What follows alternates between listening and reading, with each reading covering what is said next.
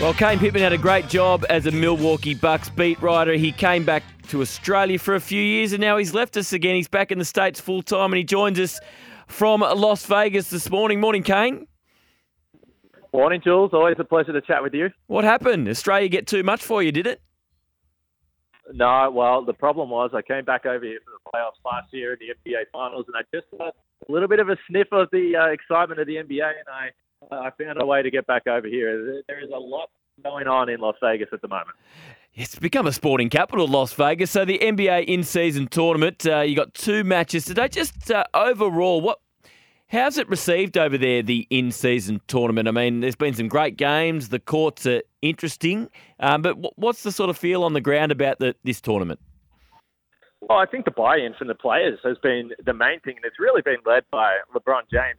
He gave it the tick of approval, and he was playing as competitively as we've seen in terms of uh, trying to win and trying to win this NBA Cup. I think everyone follows. And I was curious about how many fans would be in Las Vegas and what sort of reception it would be in the city. And yesterday, over the last few days since we've been here, it was a little bit quiet. It was a slow build, but now that all four teams are here, just walking around this morning, the hotels and the casinos around there is fans everywhere. I ran into an Australian fan who flew uh, just for four days for this tournament, so there is a lot of excitement and uh, I think everyone's ready for this thing to tip off.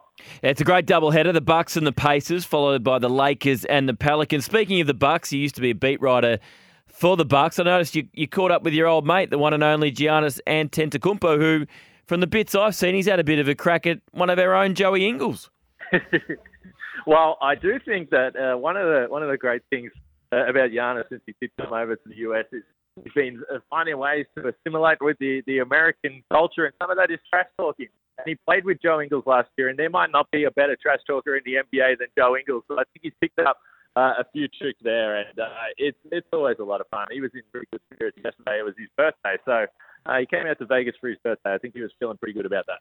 Okay, you deal with a lot of big egos, a lot of different personalities with NBA superstars, but from afar, Giannis seems pretty down to earth. He really is, and I spent around two years with the Milwaukee Bucks, uh, covering that team every practice, every game, and from the first time I met Giannis, he went out of his way to introduce himself, ask about where I was from, ask about my family. And he's done that the whole way through. Yesterday was the first time I'd seen him in person in four years, and he still did the same thing. He remembered everything. He remembered some of the conversations we had in the past. So it's pretty typical of his personality, but it's certainly not the norm for someone who has uh, done so much throughout his career.